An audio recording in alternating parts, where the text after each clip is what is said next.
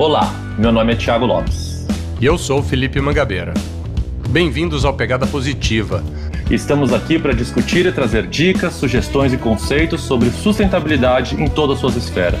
É possível fazer escolhas melhores para vivermos com responsabilidade e respeito à nossa casa. Vem com a gente que a pegada é positiva.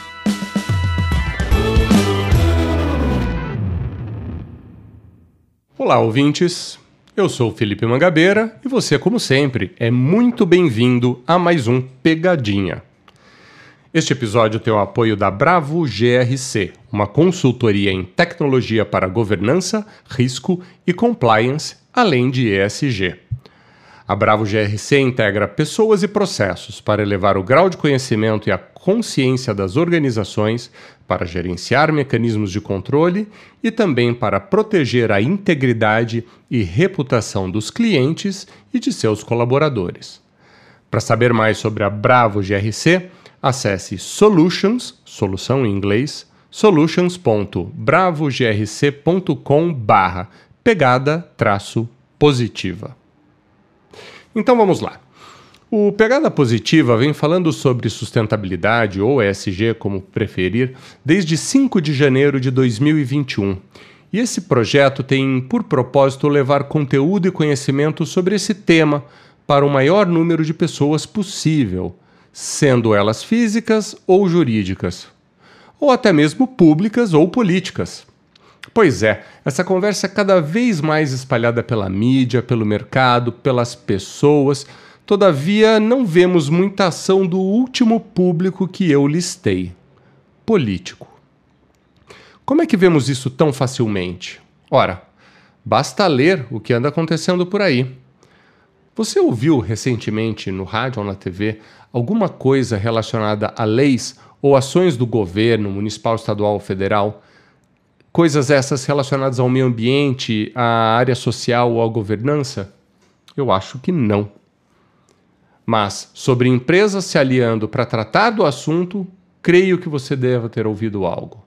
Eu vou citar alguns exemplos. Notícia de 27 de setembro passado. CEOs da Gerdau e da EDP Brasil querem unir inovação e sustentabilidade. Para quem não conhece, a EDP Brasil é uma empresa de energia e a Gerdau é velha conhecida nossa. Mais uma manchete. Ambev, Colgate Palmolive e Suzano querem comprar o seu lixo reciclável.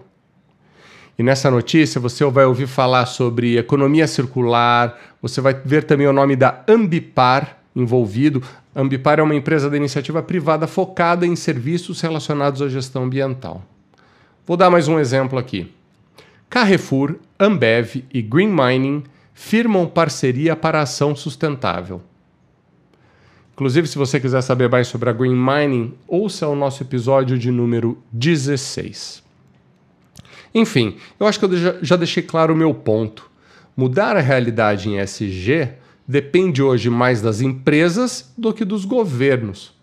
São as empresas que acabam ativando as práticas, são as empresas que acionam os fornecedores a terem boas práticas também, e são as empresas que entregam para o consumidor produtos mais adequados às necessidades do nosso planeta hoje. Todavia, a responsabilidade não é só deles. Nós, como contribuintes, temos que cobrar nossos governantes seja através de um e-mail para o gabinete do seu vereador, ou do deputado federal, estadual, do senador, do presidente da República. Cabe a cada um de nós cobrá-los para que proponham projetos de leis que auxiliem nessa missão urgente que temos. Nós, como consumidores, temos que cobrar as empresas de quem compramos incomodando-os com demandas de embalagens mais sustentáveis, apoio à economia local, melhores práticas sociais, como incentivo à educação continuada dos funcionários, por exemplo, ou contratação justa no processo seletivo. E nós, como agentes sociais, precisamos nos engajar nas causas que acreditamos.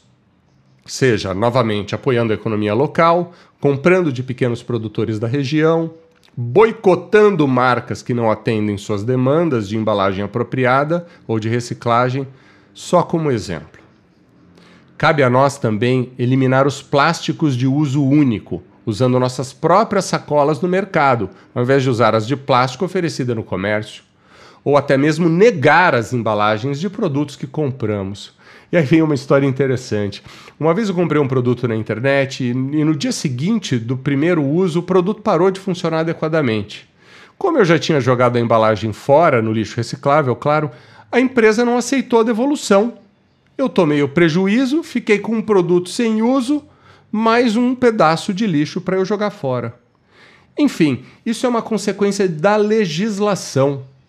O produto poderia ser retornado em sete dias caso a embalagem estivesse inteira. Está vendo? Não basta as empresas tomarem a frente. O governo tem que jogar junto.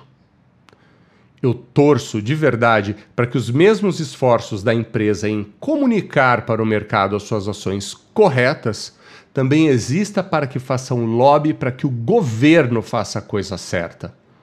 Nós, cidadãos, temos muito poder mas as empresas, como grandes pagadores de impostos, também têm muito poder. Mas lembre-se, querido ouvinte, o poder de verdade está nas nossas mãos, consumidores. Eu sou o Felipe Mangabeira e esse foi mais um Pegadinha. Siga o nosso canal, é de graça e estamos nas principais plataformas de podcast. Compartilhe com seus amigos e não esqueça, vem com a gente que a pegada é positiva.